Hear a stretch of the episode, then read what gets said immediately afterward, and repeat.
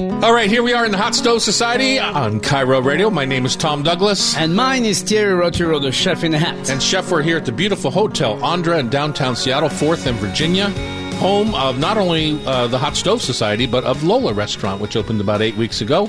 Very excitingly. Rocking and rolling down there. We're taping this on New Year's Eve. So we wish you all the best of a new year tomorrow when you're listening to it. Unless you're watching live on Facebook with us right now. So, yeah, definitely wishing you a wonderful, happy new year. Best of health. And 2022 cannot be as worth as 2021 or 2020. Oh, it can all go south. He said that about 2020. I know, but, you know, we have to get out of this slump. I know. I'm supposed to go to Palm Springs on Sunday for 3 days of golf, but I think I have to cancel. It is Happy New Year time. We've got so much to talk about. Peak of the season mushrooms, both stuffed and dry roasted, and umami carrier. Some charming New Year's Day food traditions from around the world. Terry is going to make the perfect horse food, or as some people call it, granola. Can't wait. Building flavor without salt. I was talking to a class here the other night when I was doing my crab cake class about how you can use different spices and seasonings to create a burst of flavor rather than just always adding more salt. Correct. So I get so sick when I watch a cook taste everything, and the only thing he ever adds... Salt. Doesn't add more lemon juice, doesn't add more cayenne or anything. Don't give all the secrets. Yeah, right? Exactly. Pastry chef Stacey Fortner is going to visit to talk about winter citrus desserts, and I want to surprise her with a challenge of how to use chai. I think chai is such a cool... interesting winter flavor, and of course every chai flavor has its own mix. She's going to be thrown off because that's not a citrus. I know it's not a citrus, but I think it goes really well. We had a chai citrus cheesecake the other night at crab cake class. Wasn't it good? There's one more in there I was thinking of eating right now. Kathy is drinking chai tea all the time, and it makes the whole house smell. I just thought it went beautifully with citrus. I hadn't really thought about it. Tarte flambée, we talked about a week or two ago, and Chef Terry, I want you to teach me how to make it on the air. You know, if I had enough time in my life, especially in the morning, I would just take well, we'll talk about it a little bit later. I'll give you the secret. And lastly, of course, we're going to play Rub With Love Tasty Trivia Challenge. I'm not sure maybe Stacey Fortner today. Fortner? Yeah, we're going to take her down today and just show her who's who when it comes to trivia. Let's jump right into our Taste of the Week. So, as I mentioned earlier, I had my annual... crab cake class last week, where I'm getting crab from all over the country and make them into crab cakes for different, using different size crabs and, this and that. So I got in blue crab from the East Coast. I got in opilo and king crab from Alaska. And I got, of course, Dungeness crab from here. So crab here right now, I'm telling you, is eating good. I was at PCC yesterday. Yeah. $59.99 a pound. For what? For king? For Dungeness. For Dungeness cooked crab, yeah. Or picked. Cooked. No, picked. Yeah, for sure. It's been up that high for quite a while now. That's wholesale to me is $42 a pound. So. Right. Anyway, so what my taste of the week is reliving crab cakes. And I guess every year I tell a little bit of a story about when I first came to Seattle in 1977 from Delaware, which is the Mid-Atlantic, which is arguably, it's about 40 minutes north of the Chesapeake Bay. That whole area is... You've got crab. Crab cake country. No, That's really where crab cakes kind of like... started. Yeah, exactly. And so if you go down to the Eastern Shore during summertime or something, any of the big Phillips Crab House, any of those places, crab cakes are king, or big bushels of steamed blue crabs with Old Bay seasoning. So I like, when I'm doing my crab cake class, to kind of show all the different crabs, when to buy them, how to buy them, size matters, because you pay double, triple, quadruple for the big legs of Dungeness than you do for the body meat, right? So...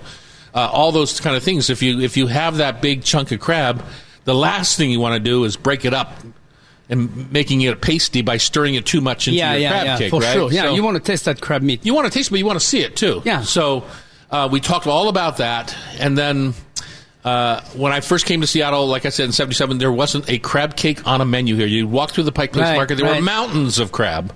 King, Dungeness, opilo, snow crab, mountains, bear dye. And there wasn't one crab cake on the menu. And where I came from, it was on every menu. Right. I don't care if it was a cafeteria or the finest dining room in Philadelphia. So I put them on the menu, and I got famous for crab cakes. I remember when I first moved to Seattle, that's what your fame was. That was one of Cafe Sport. It was one of my fames. Yeah, the other one was my physicality. Right, and your handsome face. Yes, of course. Anyway, so I made these crab cakes, and I made the blue crab cakes like they do on the Eastern Shore, the original ones, where they just make an eggy, mustardy mayo as a binder, and just the crab and that eggy mustard. And the eggy thing is what holds it together, and they broil them. They don't bake them. Oh. Put them under the broiler, and they get brown and crunchy on the top. And it just was like reliving those memories by tasting all the different crabs that night and tasting them in different kinds of crab cakes. Super fun. It really brought me back to one of the places where I began cooking at the Hotel DuPont, making crab cakes every day in the Brandywine room at the Hotel DuPont. It was kind of fun to relive that. So that's my taste of the week, reliving crab cakes. That is so cool. Well, I have a pot of black eyed peas and ham hock waiting for me to go back home and eat today, because Kathy every year tries to make black eyed pea and ham hock stew as a welcome to the new year, which is also in the South known as a sign of, health and happiness and also wellness. So, to start the year. I don't know if it's going to bring anything, but I'll tell you one thing it's going to bring, and a happy stomach for me. My belly's going to be very happy when we're done, because I love that stuff. I was just going to say, if you don't know how to make ham hock, don't worry about it. You can go to PCC and buy them. They sell them one ham hock frozen at a time. So you can buy one or two and try that at home. It's smoked already, which is really cool. And the black-eyed peas are easy peas to cook. Just put a couple onion, couple cloves on the onion, couple bay leaves. Cook the black-eyed peas like that, and then put in your ham hock as well in there. Now, do you like your black-eyed peas cooked enough that they start to break apart, or just cooked? The answer is yes. Yeah, so they become stew-like. Well, they're not totally broken like a puree, but just now start to break, so they're not crunchy. I don't like my black-eyed peas crunchy. Well, that's different than what I was saying, though. Right. Crunchy is al dente, and you and I both hate al dente beans, dry beans. But there is a point where beans literally start to fall apart. Right. And I don't like going that far either on certain dishes. Like in cassoulet, you don't take it till they literally start falling apart, do you? No, just before. They still maintain their integrity as a bean. Right. Yeah. And but it's they're still same, cooked all the way through. And it's the same with black eyed pea. I mean, I don't mean to say they're falling apart. So, but it's a great dish for the end of the year. And I'm tomorrow going to cook a duck. I have a Pekin duck, so I was going to pick your brain and see. Pekin. Don't be confused with Peking. Correct. Pekin duck or a Long Island duck. I was going to pick your brain, Mr. Douglas. Up next, mushrooms. The best way to cook: dry roasted, air fried, stovetop, or stuffed. On KIRO Radio, it's the Hot Stove Society Show, 97.3 FM.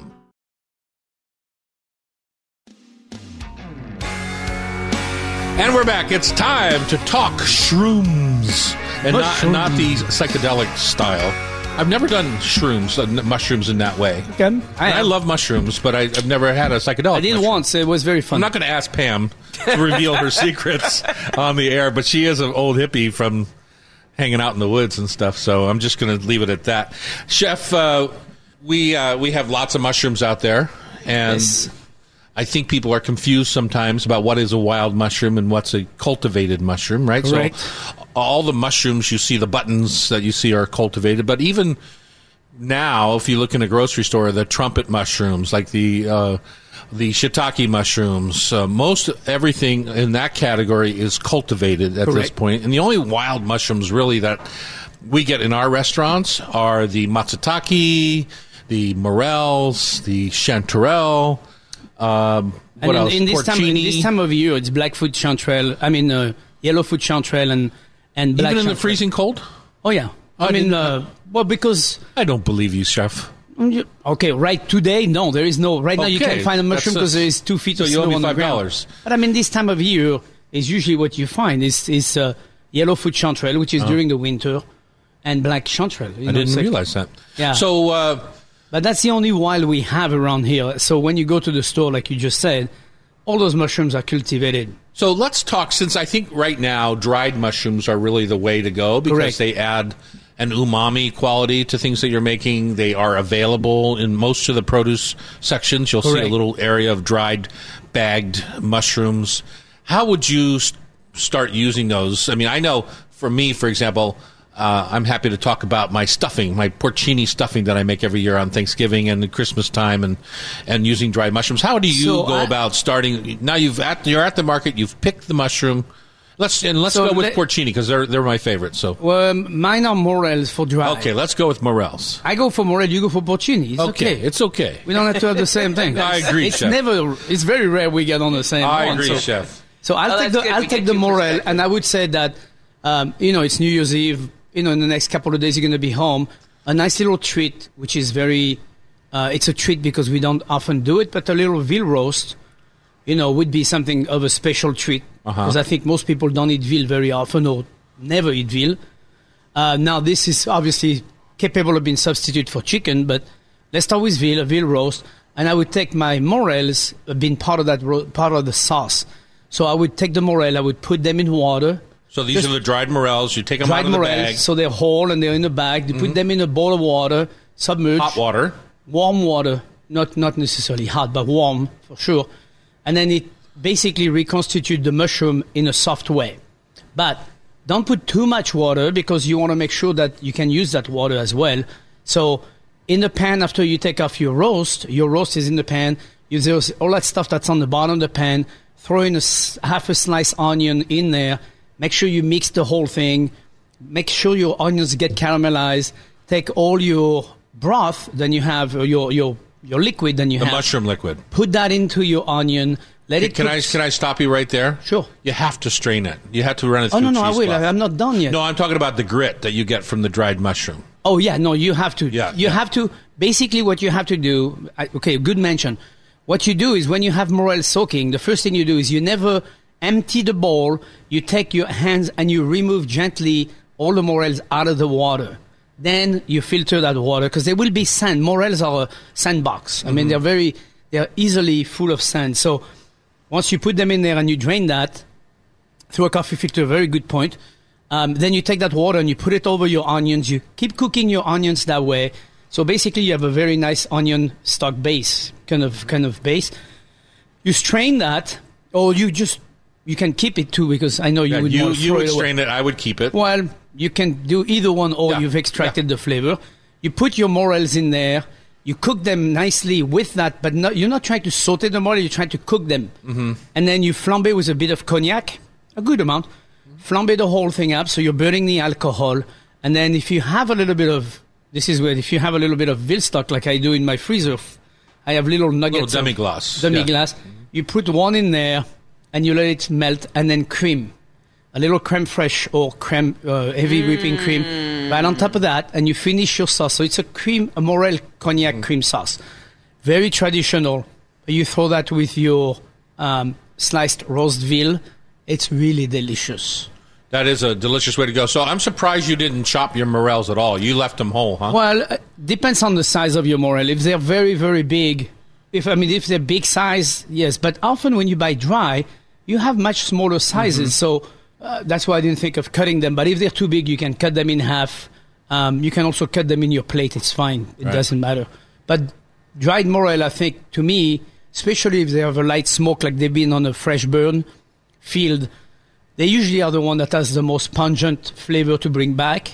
I have found out that I've had shiitakes and I bought at the store, and then lightly smoked at the end of another smoking. Like I smoked some fish and whatever, and then my smoker was pretty much down, and I put the shiitakes in there, and they picked up a little bit of that smokiness, and then dry them, so the smokiness stays in there, which is interesting when you dry. Mm-hmm. So when you reconstitute those with a light smoke, it's really delicious. It does, and they already have kind of that woodsy, that woodsy quality about them. So adding the smoke to it is really giving them another personality, and that's a cheaper way to go than morel.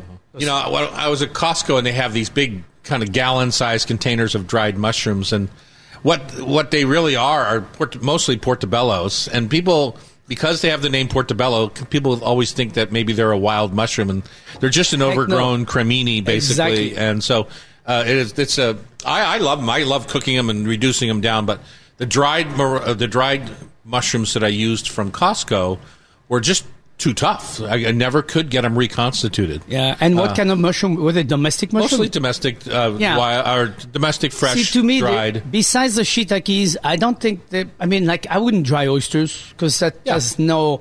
It's a beautiful flavor, fresh and on the moment, but it's definitely not a good frozen item.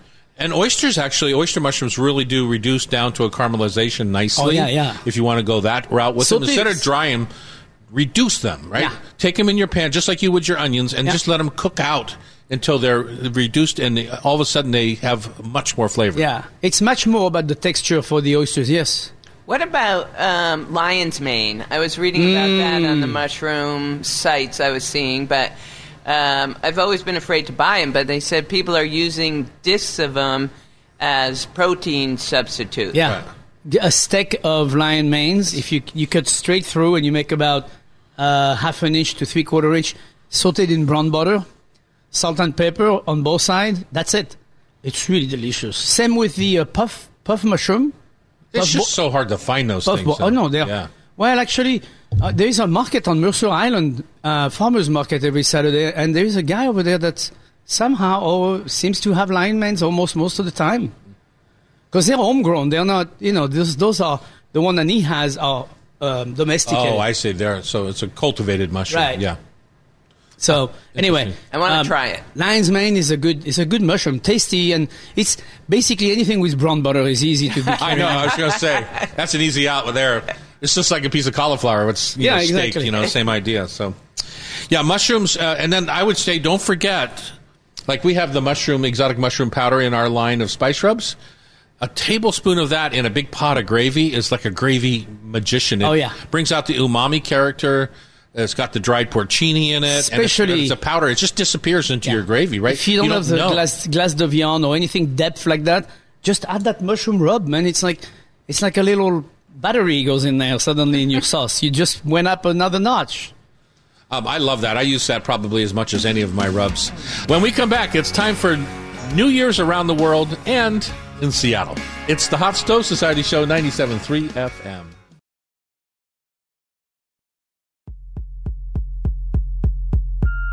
Happy New Year's. It's New Year's Eve and New Year's weekend here in the Hot Stove Society kitchen on KIRO Radio. My name is Tom Douglas. And bonne année. My name is Thierry Rautureau. We are joined by our producer, Pamela Hinckley, and Sean McFadden, our technical advisor. We've been celebrating all day, the whole New Year's party scenario, even though we had to cancel a couple of ours this weekend. It was such a bummer, but, it is what it is.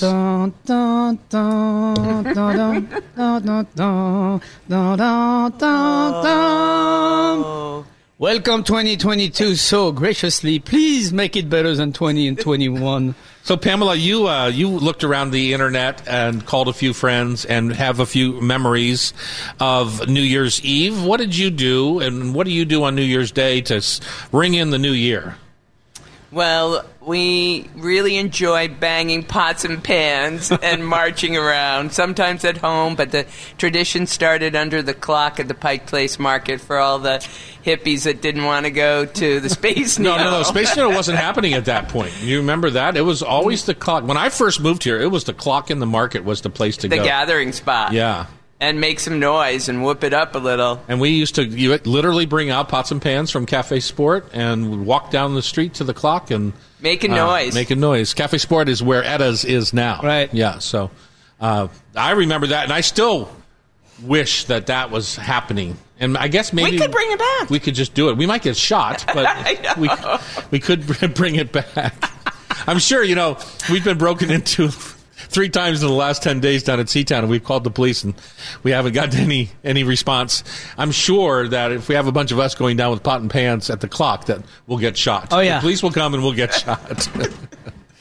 They're going to come. It's like at my house when we were singing Neil Diamond's Sweet Caroline out front.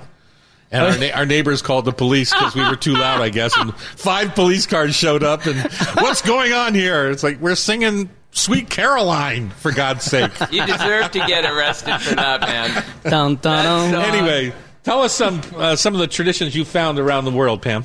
Well, based on the favorite foods for New Year's, I think I should move to Turkey, because they're all about the pomegranates, and I love pomegranates at this time of year so much.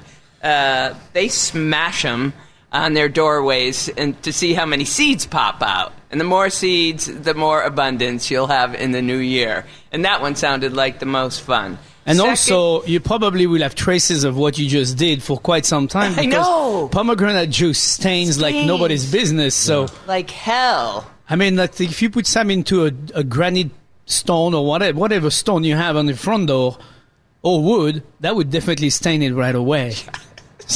Happy memories. Well, yeah. I mean, what could be worse? You know, it could be worse stains. Of course, of course. My favorite is Scotland. I go to Scotland quite often. Wait, we're surprised by that one. I knew it. I end up going a couple of times a year to Scotland. I am a part Scottish, and the New Year's celebration in Scotland is incomplete without, of course, Scotch whiskey. I know. And I have been so in. If you see it out there in the marketplace, the Lagavulin 11-year Scotch whiskey aged in sherry cask. Super delicious. It's my new fave. Just in case Lagavulin 11. I have one at home. Lagavulin 11, yeah. Check it out. It's really good. Nice. It's like a different kind of smoke to it, you know.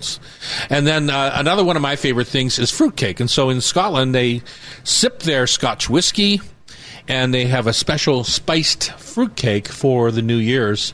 And I could get behind that. The only problem was I think I'd have a little heartburn. Yeah, that heavy fruitcake would give me some serious heartburn. The whiskey is probably... Oh, no. Your doctor would say, you know what, if you don't have the whiskey, you probably won't have a heartburn.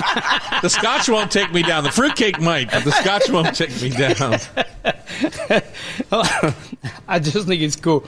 I like the El Salvador raw egg idea. That's so crazy. As a tradition, people in El Salvador... crack an egg into a glass of water a minute before midnight. The following morning, everyone decides what their yolks looks like. So they read the yolk like tea leaf or something? And the answer represents what the new year will bring in for them. Uh-huh. I'm like, doing that tonight. What is my egg yolk going to look like tomorrow morning in floating in that glass of water? It's going to be wrinkled like a prune is what it's going to look like. It's going to be like me, dried out on the outside. Yeah. We have to try that tonight and text each other our results in the morning. Okay. But what about Spain? I didn't know about that one, and that is very fun, eating a dozen grapes as the clock strikes midnight. And if you don't manage to eat them all, it's bad luck. You eat one at a time as the clock is ticking down to 12 on the hour. And that's who could not eat a dozen grapes? I know. Well, maybe some small child. And you're going to wish bad luck to a small child? Is so bad. Or Iran. That picture, I wish I had brought it to show you guys. They celebrate with a frittata that is just covered in greens, just like you like to finish fresh off your salads with a ton of fresh herbs on top of fresh. Kuku sabzi. Yes. Isn't that a beautiful name, too? Beautiful. Yeah. Like the name, and I think... I've never had it. Have you ever had a version of it? No. I'm surprised that I haven't seen it somewhere. Yeah, it's kind of, you have to be around probably for New Year's Eve. In Italy, as they should in Eastern Washington, because Eastern Washington is kind of like our lentil capital of the world. Mm-hmm. In Italy, they consume lentils in the form of coin-like disc, and it is believed that this brings in prosperity for the year ahead. It's also served with cotechino, which we make a really good cotechino at Serious Pie, which is basically a pork sausage that's been steamed or cooked, right? And it's a little bit like ham-like or spam-like in a funny way, because spam is ham that's been minced and cooked, and cotechino. I mean, an Italian would right now they would just shoot me if they heard me compare cotechino to spam. I know. but I hope they're a good shot. Take me out with one. Yeah, and then the southern United States, we have black eyed peas. Which you're doing yourselves, right? No, Kathy's doing it. She does it every year. Black eyed peas and ham hock, smoked ham hock, and greens. And we have greens. We have collard greens. We don't have the cornbread yet, but maybe, that's an easy one to make. So yeah, you have to make the cornbread. Maybe we'll make cornbread. I don't know if we will or not, but... Let's go to collard greens for a second, because to me...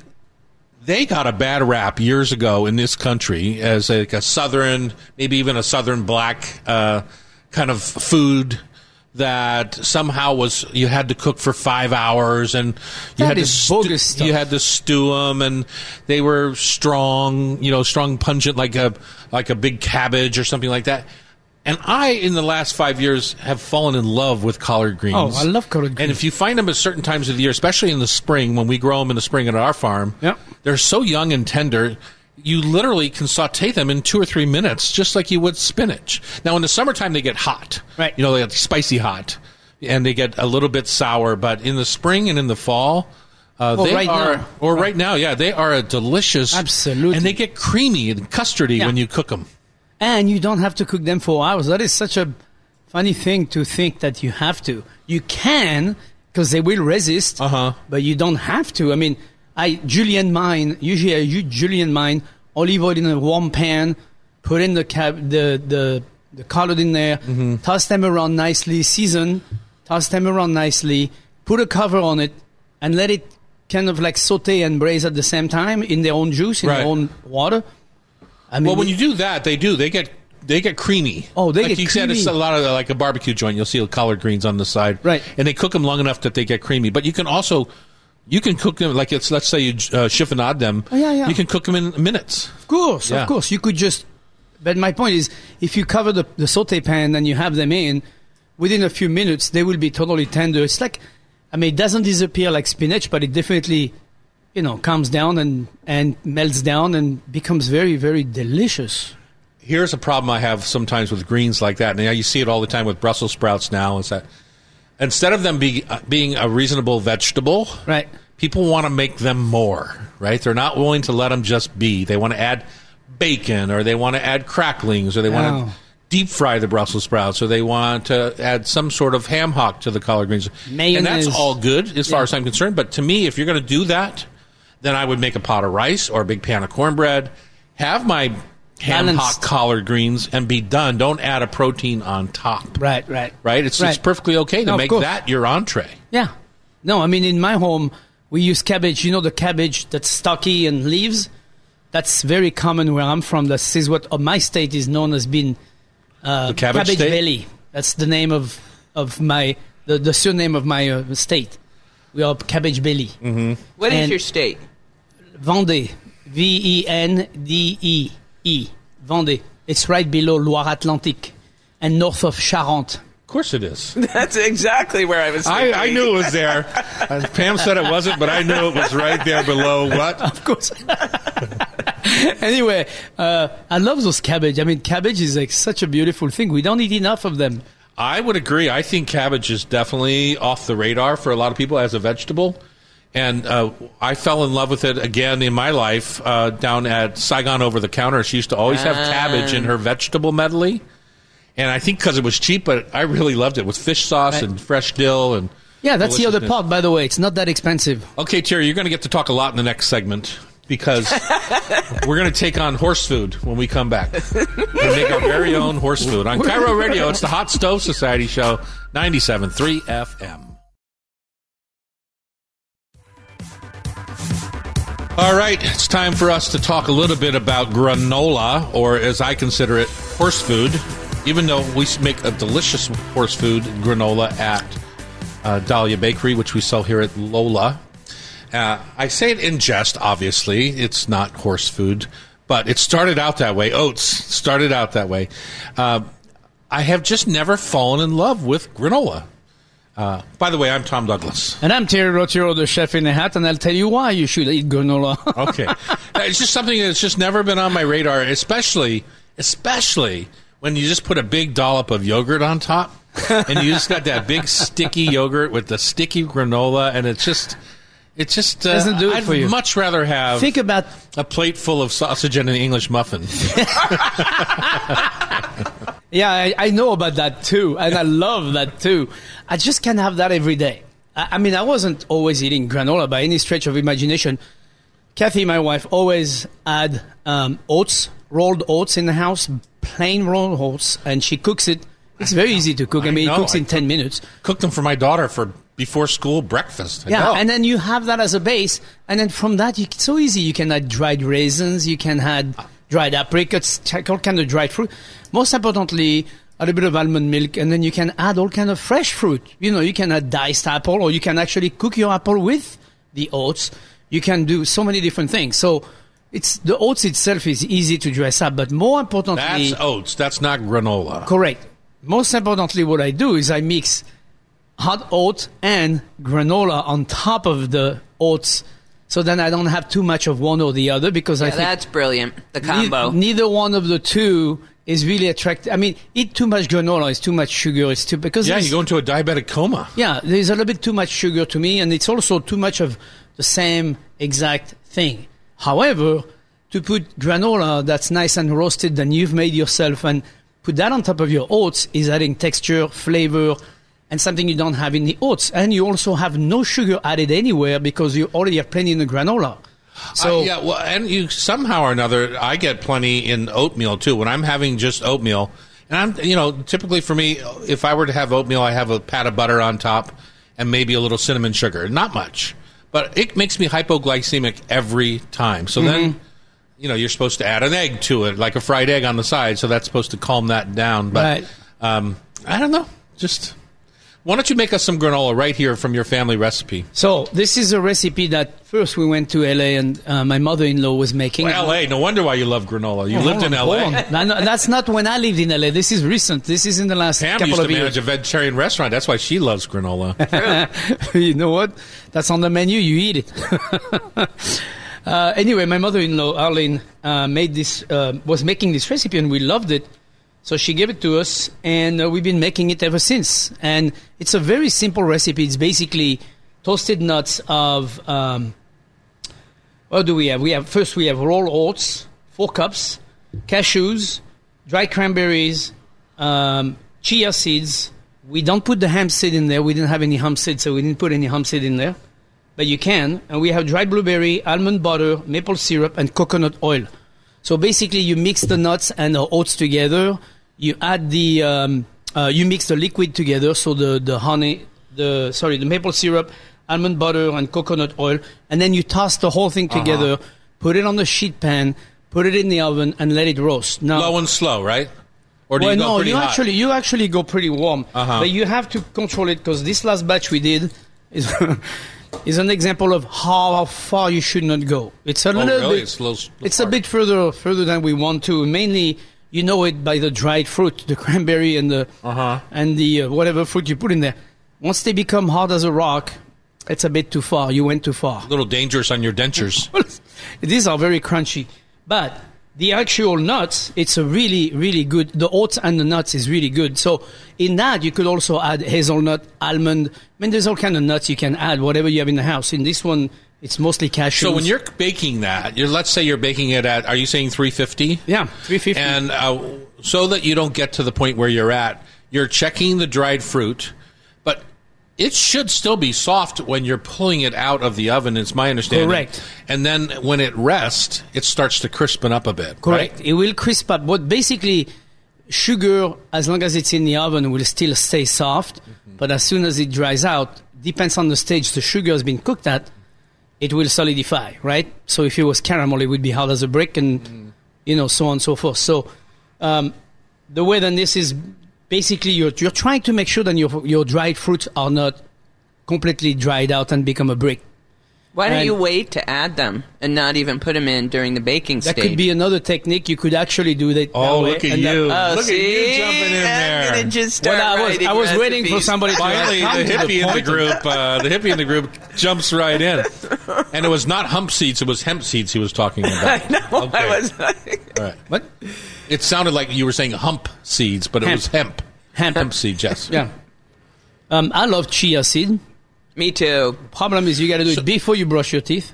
So and brush your teeth twice. What else could you add? Like our Dahlia Bakery granola, which I believe the recipe is in our Dahlia Bakery cookbook. Well, to me, I think it's got sesame seeds, it's got chia seeds, right. It's got all sorts of things. I mean, you can do granola. The beautiful thing about granola, to me, it reminds me of a salad. You start with a base, so the granola is the base, and then... you know, your pantry is your freedom. So you go in there and you have... Pepperidge Farm Goldfish crackers in there? No, not in my granola, no. That stays outside of that. But That's for the Chex Mix. Anything. This is when you check your nuts in your cupboard to make sure they're not going bad, because many people have this bad habit of keeping their nuts in a hot place and keeping them in the cupboard for 3 months and think that everything is hunky-dory. It is not. Your nut will go rancid. They're definitely alive, and they have oil on it that will go bad. Mm-hmm. So this is a time where if you get 2 spoons of sliced almond, or you have some cashew, or you have some peanuts, or you have whatever you want for whatever's in your cupboard and you have, this is a perfect time to empty all those bags and make a batch of granola with that. Because you're going to go back to the store and buy new fresh pack. And you should do this with nuts, no less than, every couple of months or 3 months. You should renew your nuts. I mean... Uh-huh. Or just buy as much as you need. Buy them in the bulk area. And correct. If a recipe tells you you need 2/3 of a cup, buy 2/3 of a cup. Right. Yeah, weigh it before you go, and you'll know that you need 10 ounces of nuts or 6 ounces of nuts or whatever. So, Pam? I want to do a shout-out to Seattle Granola that one of our ex-employees started. Oh. And one of his most delicious flavors has ground coffee in it. What a way to start the day. You have your coffee. That's smart. That is so smart. Very smart. And it cuts the sweetness. But he also does a version that doesn't have the brown sugar in it and calls it No BS, which I love. Mm-hmm. But that product, I love the way it clumps. Because so there's a secret, I guess, to the amount of sugar addition, because you want some, but you don't want it so sweet. Right. But you do want some of those clusters. Correct. Because now some companies are just selling granola clusters. I don't know how people are using them. Granola cluster. I tell you a secret. You put everything on your sheet pan, and you don't put it just flat individually. You just put it in a little clump, and you put sugar on top, put it in the oven, and don't touch it. Mm. It will become a clump. It will stay a clump. Make your clusters on purpose. I know. It's like, make your cluster of, that's a good idea. Somebody's actually selling that? Yeah. That's awesome. We have lots more to talk about in our second hour. Chef Stacey Fortner is going to be here from the Dahlia Bakery and workshop. We're going to build flavor without salt. We're going to talk tart flambé, one of Terry's favorite Alsatian dishes. And, of course, we're going to finish our show with Food for Thought Tasty Trivia, brought to you by Rub With Love Spice Rubs and Sauces. So stay with us. It's going to be a fun second hour on KIRO Radio. It's the Hot Stove Society Show, 97.3 FM. Happy New Year!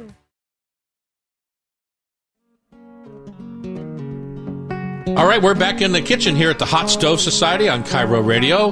Tom Douglas, chef owner of a few of joints around Seattle, including Lola Restaurant, right below us here at the Hot Stove, 4th in Virginia. We're at the beautiful Hotel Andra, Seatown Restaurant, which I'm going to be shucking at oysters at this afternoon. And then, of course, we've got Carlisle Room if you're heading to a show at the Paramount Theater.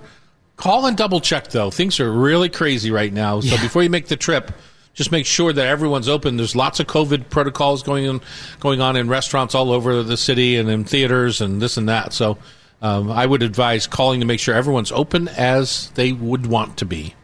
So don't just go to the website. Make sure you call them. Yeah. Use that phone.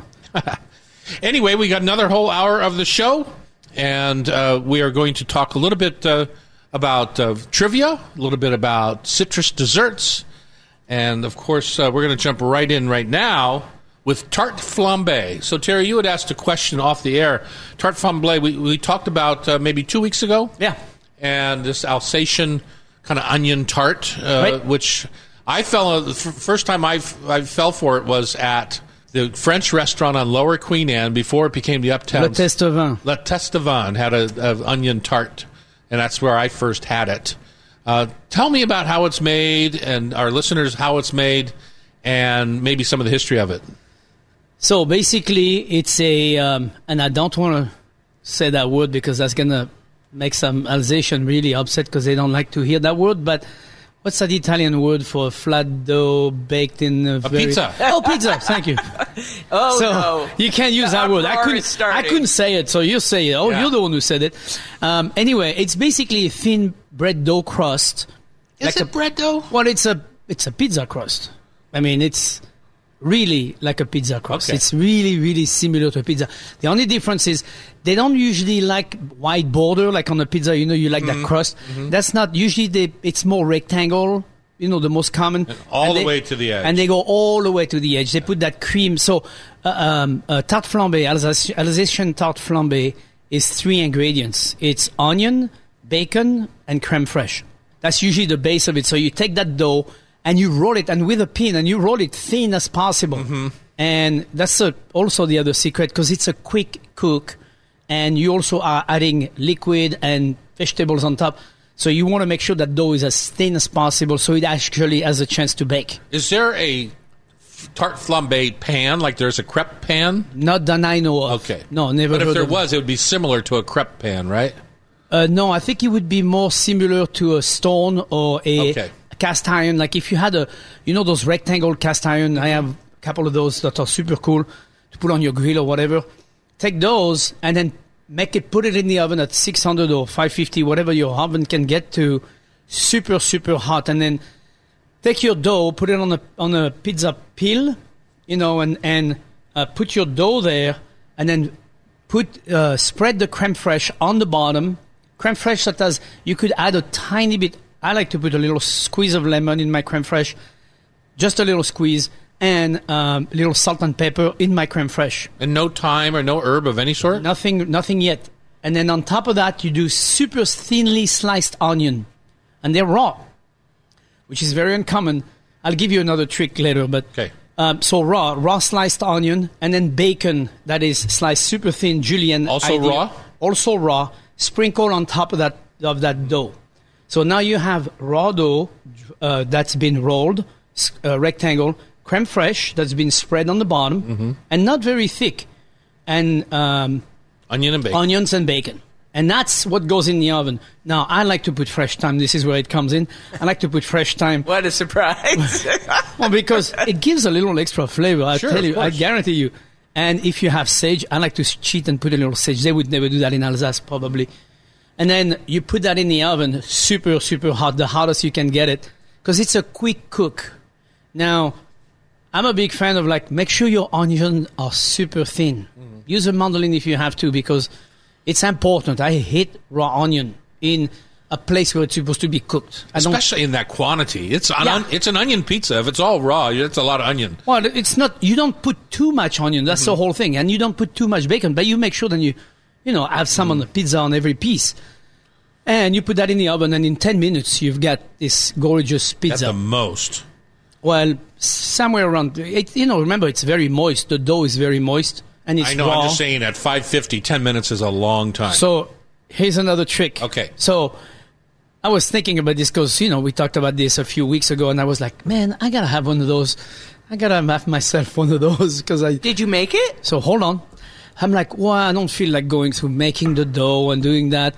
And guess what? In my freezer, what I had was a pizza shell from, and I got at the market from Mr. Douglas. Oh. Fireman pizza shell. So I'm like, well, nobody's looking. I'll tell them it's Alsatian dough. It's not pizza. So I took that, and I did, I didn't have the crème fraîche. Can you believe I didn't have any crème fraîche in my fridge? No, that's a horror. So I used sour cream, lemon, and a little bit of creme, of heavy whipping cream.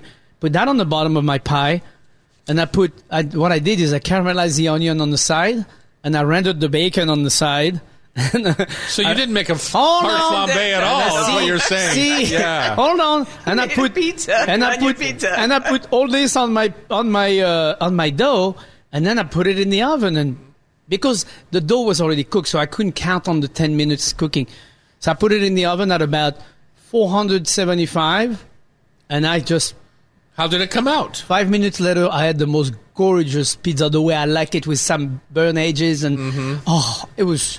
Anyway, I would advise anybody who doesn't want to go through all the trouble of making the dough to stop at the Metropolitan Market. Do you still do that, Tom? I do still do that. They sell about 1,000 pizza skins a week. Yeah, so... Go buy those Alsatian tart bottoms that are at PCC. They're on the Tom Douglas. He called them pizza, but... I want to make the dough. It's a great cheat. The recipe says that a lot of the recipes said to combine rye flour. Yes, which I think from the German traditions would add such a tasty element to the dough. And then you can't forget the nutmeg. Right, nutmeg in the cream. Actually, I forgot. Cream. You're right. I forgot that. In that France, seems signature. Yeah, it can't be, Pam, because he said there were only 3 ingredients. Well, exactly. And no cheese, huh? No cheese at all. No, but you can definitely. Some fromage blanc. If nobody's looking, you could definitely drop some emmental in there, grated. Yeah, that would bring a nice zing to the. Ooh. Yeah, baby. Then all of a sudden you have onion soup pizza. Well, next thing you know, you're making a pizza that's delicious. All right, when we come back, speaking of delicious, we're going to build flavor without the use of salt, or at least not extra salt. Correct. On KIRO, it's the Hot Stove Society Show, 97.3 FM.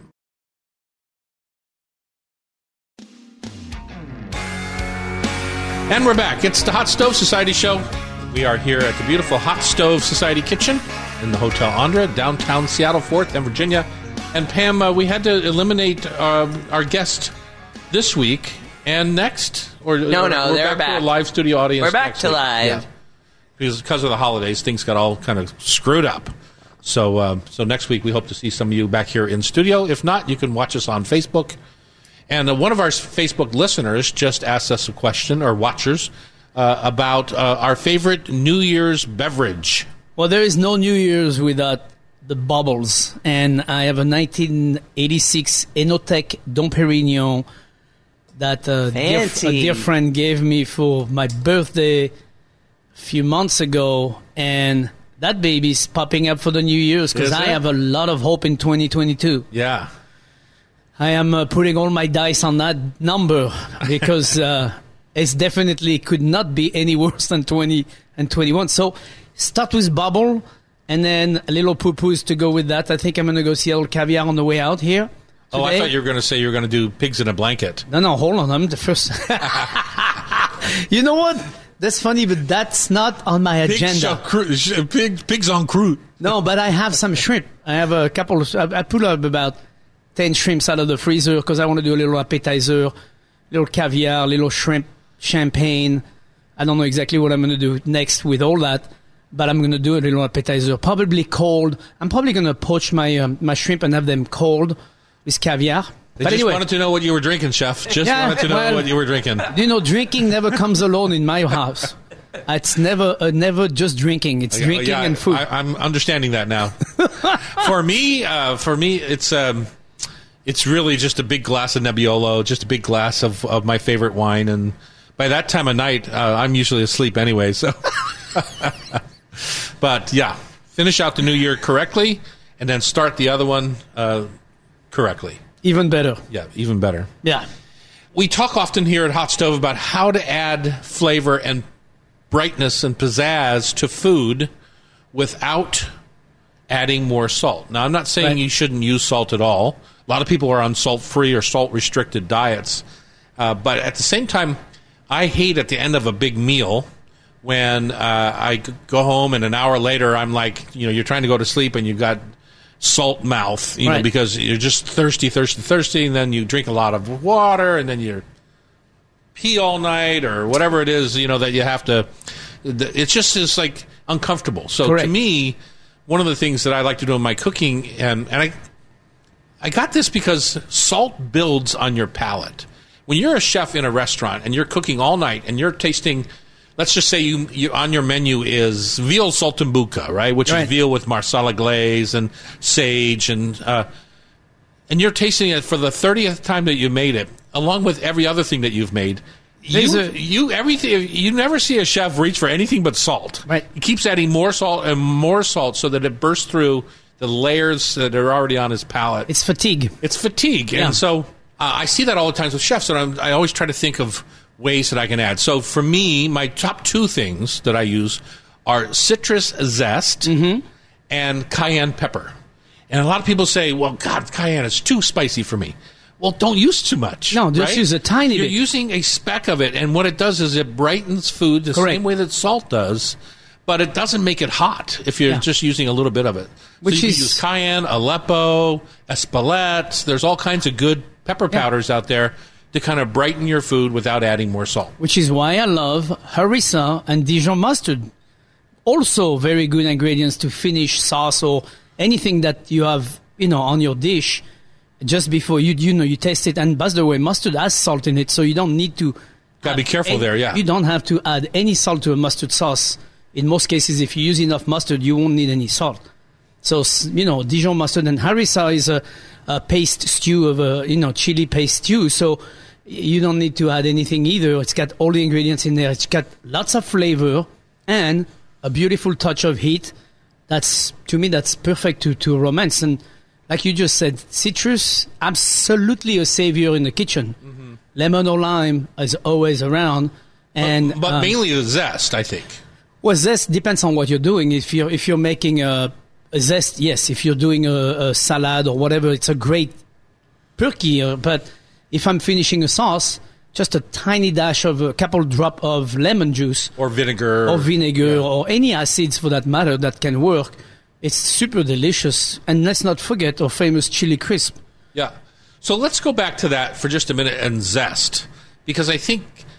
it's confused sometimes how to use it and how maybe to prepare it. Right. So when a dish calls for lemon zest, I notice people automatically think to that fine microplane grater or that tool that takes off the 5 little skinny strips. The chandelier. Right? And that's fine. So to me, there's 3 textures of zest that I want to play with.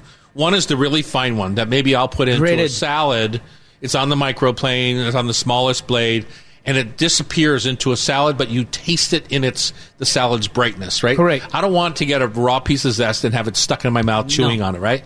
Then there's the one that comes off with a citrus grater that you see in bars all the time. There's the big one that you use for like a twist on a martini, or there is the fine side that has 5 little holes, and you could use that in, say, crab cakes. Correct. Something that's going to be cooked, but not overly so. Right. And then, to me, there's the zest where you take off with a peeler. Right. And you can use that in a martini also, where you twist it over the glass and do the rim with it.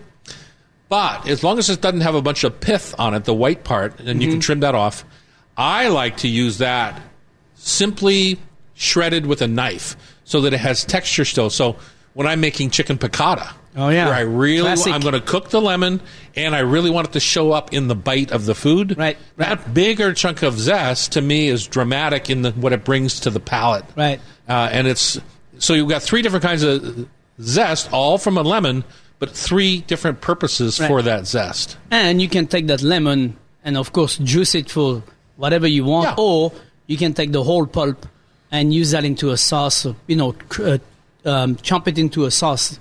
Blend it into a sauce. Mm-hmm. And that makes delicious, no waste whatsoever on that lemon. So before you use a lemon for juice, you often see people used to drive me crazy. They forget before. Take the lemon, cut them in half, juice it, and then throw everything away. And I'm like, really? Yeah. We know how many things we could have done before you get to that point of juicing your juice. Mm-hmm. I'm like, you could have used that skin and put it in sugar. Just put it in sugar. You get lemon sugar. It's like simple as that. Next time you're making a cookie, you sprinkle that sugar on top, boom, you've got a lemon sugar flavor. Mm-hmm. And, of course, there's always marmalade. A mixed marmalade is really fun. Grapefruit, lime, lemon, blood orange. You can do all sorts of interesting marmalades. And oil, you can just take the skin of lemon. Just take the skin off before you juice. So like this, you're not wasting anything. Take those skins and put them in olive oil on your counter and let the thing steep for a few days. You'll have a flavored olive oil. So the point of the matter is the next time you're thinking about, this needs more salt, try a few alternatives, either a nice little bright chili powder, a little dash of Tabasco, or even I love Chipotle Tabasco because it gives a smokiness at the same time, or a nice fresh zest of lime, lemon, or grapefruit. Right. And try it in places where you might not think about it. Right. Like, for example, one of my favorite lime zest preparations was always at Wild Ginger. They were serving their sorbet. I want to say it was like coconut sorbet, and they would do fresh little lime zest right on top. And it was fabulous. It was just I never really thought about that, right? Yeah. It's like having a fresh peach. and then grinding a little bit of pepper on it. Right. Black pepper. Delicious combination. So instead of reaching for the salt, try to reach for another brightener when you're cooking. Vinegar. I like the vinegar idea. Vinegar is always good. Apple cider vinegar. Okay, Stacey Fortner's going to join us. It's time for our citrusy wintertime desserts right here on KIRO Radio. It's the Hot Stove Society Show, 97.3 FM.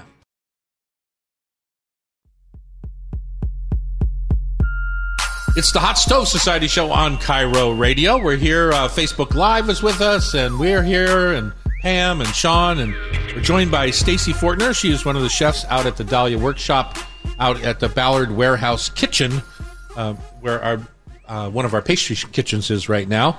And she's joining us by phone, hopefully from there or from her Magnolia home. Hi, Stacey. Hi, Stacey. Hi, Jeff. How are you?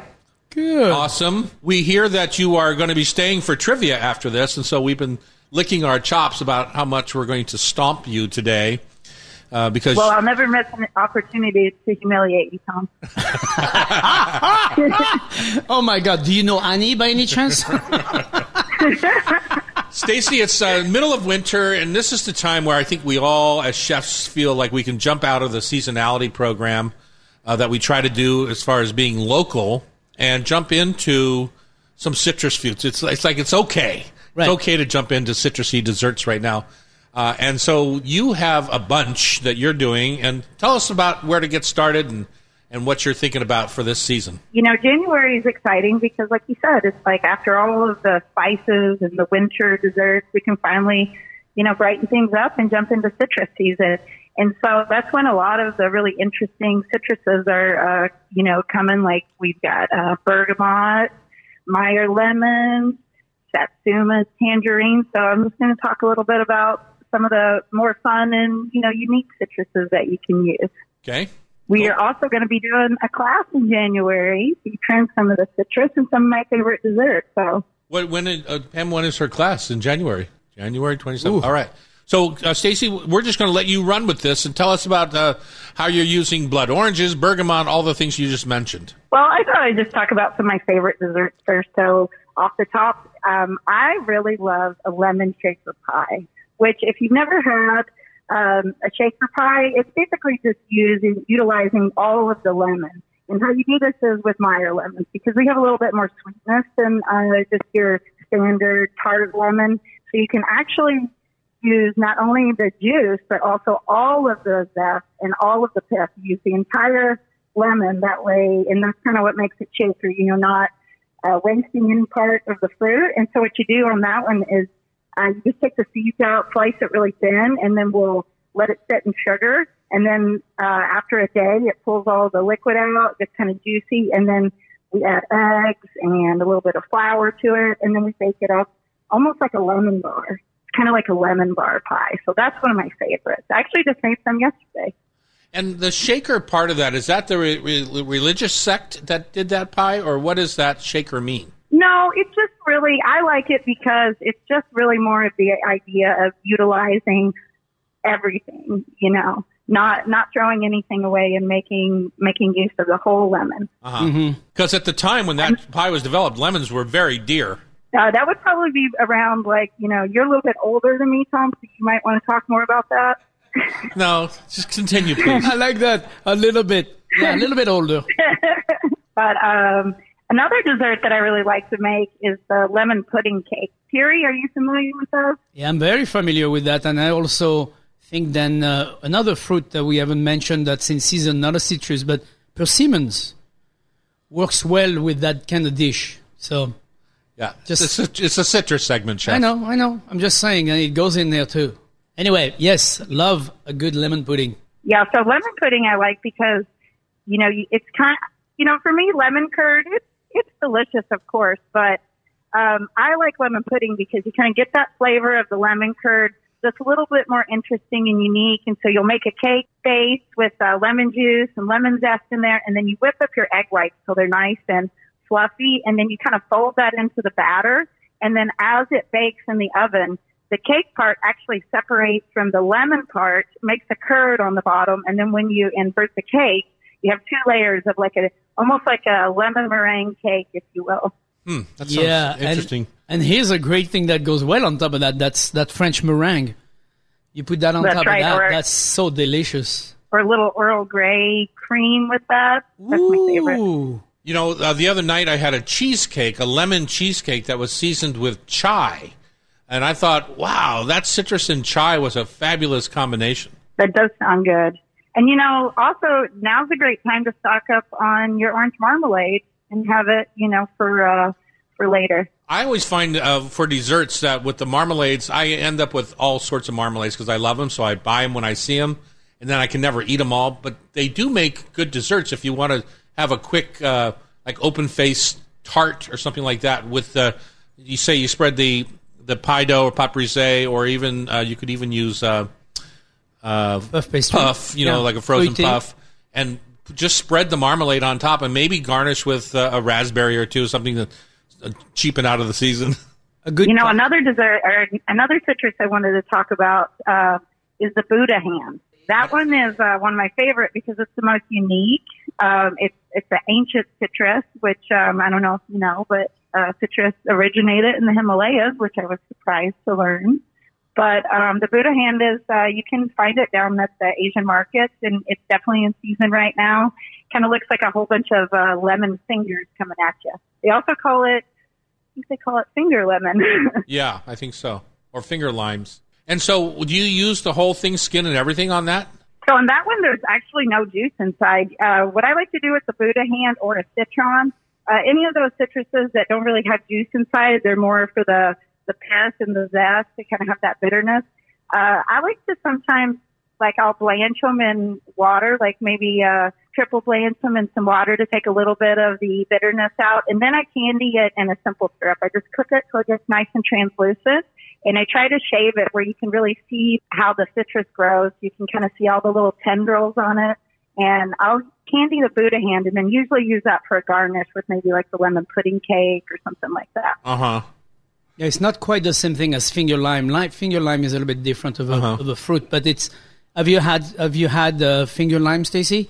Yeah, so finger limes are actually like, they're like little tiny oval limes, and they have lime, like the little juice pockets inside. They're very expensive, so I don't use those. Thank you. I'll thank you for that. You should. So are those the limes so you can actually kind of pick out the little cells of the lime? That's right, Tom. Yeah, super interesting. And what my favorite winter citrus is blood orange. Do you have any ideas for us on blood orange? You know, the blood orange is a little trickier, but what I like to do with it, besides obviously just, you know, having it fresh, is what I'll do is use the blood oranges and then I reduce it. So just kind of put it in a little pan to simmer slowly. Not too hard because you don't want it to caramelize, but just reduce it down so you get it really concentrated. And then I like to make mousse with that. So I'll use the blood orange for either like a frozen mousse or like a, you know, kind of do like a pot au bomb style. So I use, but you do kind of have to reduce the blood orange to get a really good concentrated flavor on that one. My favorite thing to do with them is I take my largest saute pan and I slice the oranges about 1/8 of an inch thick, put them, just lay them out in the saute pan covered with some sort of sugar. You can use palm sugar, you can use white sugar, brown sugar, whatever it is. And I just melt the sugar with, say, a little orange juice or a little whatever you happen to have for booze, brandy, whatever. Melt the sugar and the oranges on the bottom of the pan. Then put a layer of pot brisée over top like you would do a tarte tatin. Right. And then pop it in the oven, cook it. And then when you turn it out, you have this beautiful rings of blood orange as your tart top. Yeah. And caramelized and delicious, and it's just a great vehicle for whipped cream. Of course. Tom, would you use the blood oranges savory-wise? Yeah, I just made a duck à l'orange in my class 3 weeks ago, my duck class, and I just used I peeled all the zest off, and then I juiced them all and reduced it down with duck stock, and then added the zest in the last 5 minutes of my sauce so that I kept some of the fragrance of the blood orange. And had a little bit of texture, and that's what I used for my duck sauce. The important part being on the bottom, right? I had the beautiful crispy skin duck. Right. So you don't put the sauce on top of the skin. You put the sauce on the bottom and the duck on top of the sauce. Yes, chef. We chef. No, I mean, it's a good pointer. It's like, you know, instead of putting the sauce on top and soften down that skin, right, which you work so hard to get to get to, yeah. No, absolutely. You know, we also, we have one other dessert I wanted to mention, because I think we might try to make it in the class, is whenever satsumas come in season, I like to boil the whole orange for like, I think it's like an hour or two. You just boil them in water. You poke holes in them, boil it in the water, pull them out. So everything's really soft, but it's still, you know, it has its shape. And then blend it in the mixer, or not the blender, but like the food processor. Mm-hmm. And then we use that orange base to make a gluten-free cake out of. So we'll mix it with like an almond flour. And, I've made that before. See, it's delicious. Yeah. I love that. That's one of my favorite cakes. It's almost like an orange pudding cake. It stays so moist. Yeah. Right. So delicious. Well, Stacey, thank you for all the ideas on how to use winter citrus. And now I'm going to give you a little break during our time out here before the next segment to put on some armor because you're going to need it when Terry and I take you down in the next segment in our Food for Thought Tasty Trivia Challenge, brought to you by Rub With Love, Spice Rubs and Sauces. On KIRO, it's the Hot Stove Society Show, 97.3 FM.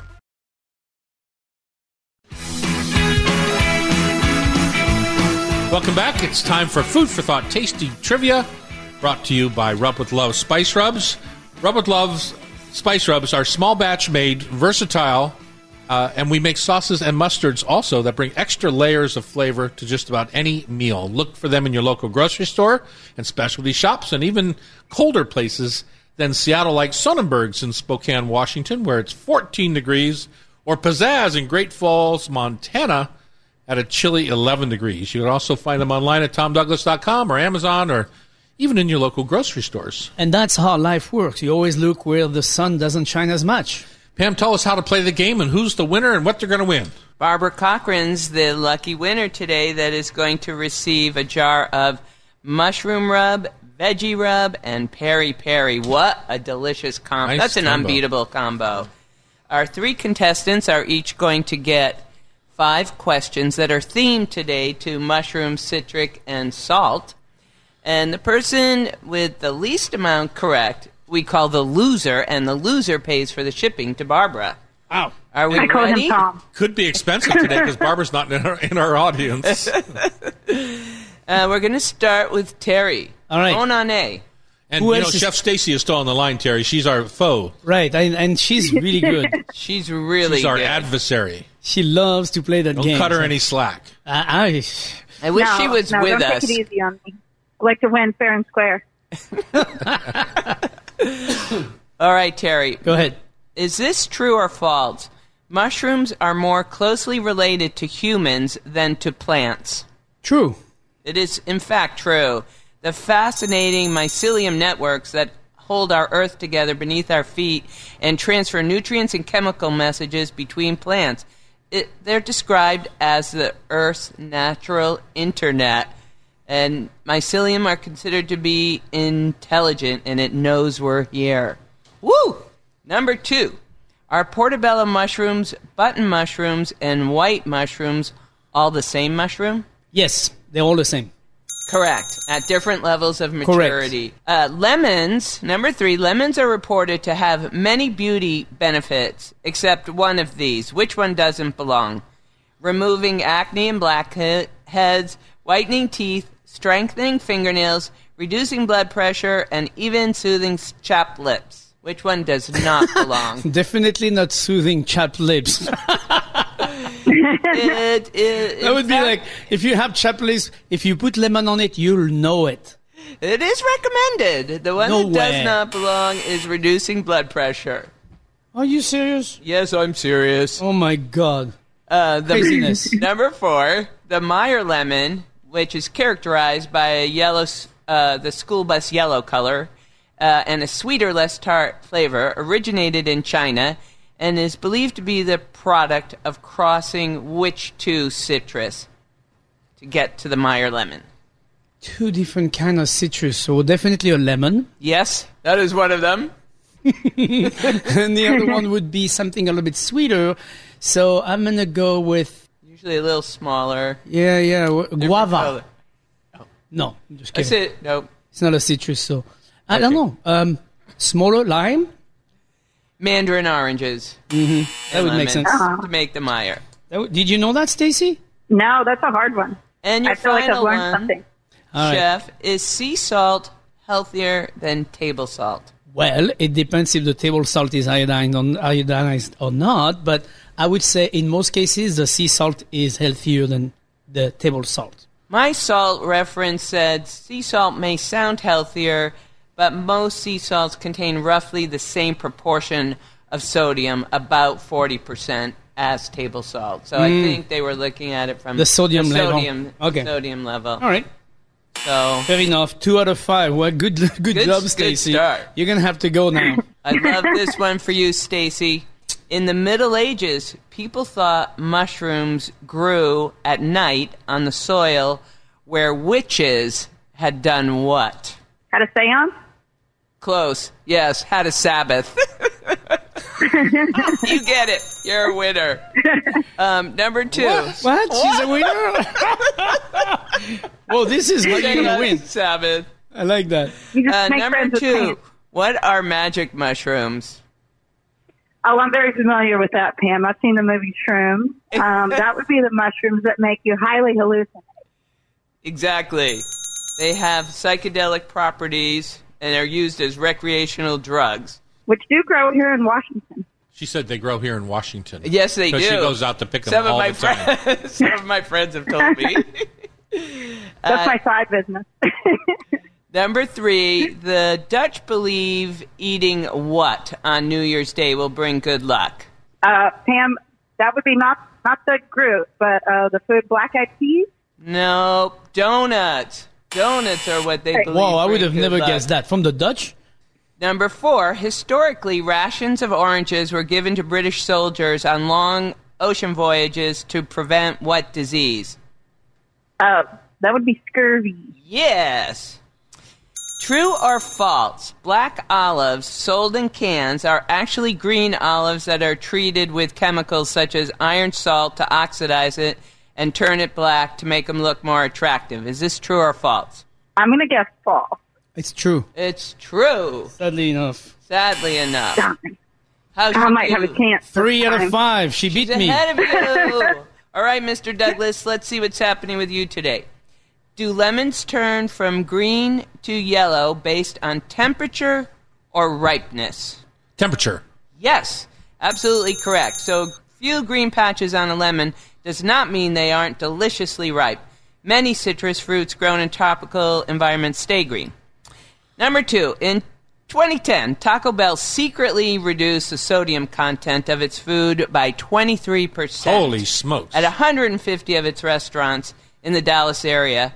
Without telling anyone, they replaced the salt with other spices and ingredients. In 2 months, how many complaints did they get? 0. Correct! Yay! Number 3, the Chinese call the reishi mushroom the mushroom of immortality, and they use it in infusions and liqueurs. What does the reishi mushroom contain that helps achieve longevity? Preservative. Resin of some sort. High levels of antioxidants. That's what I just said. Is that what you just said? Well, I'm just saying. Wrong. Number 4. What food was given as gifts on New Year's Day in ancient Persia? Pomegranates. Eggs. Oh, I would have never guessed that. Dates. Oh, at least I'm not going to lose to Tom. No. In Polk County, Wisconsin, what have they found to be more effective than rock salt to de-ice the roads? Whey from making cheese.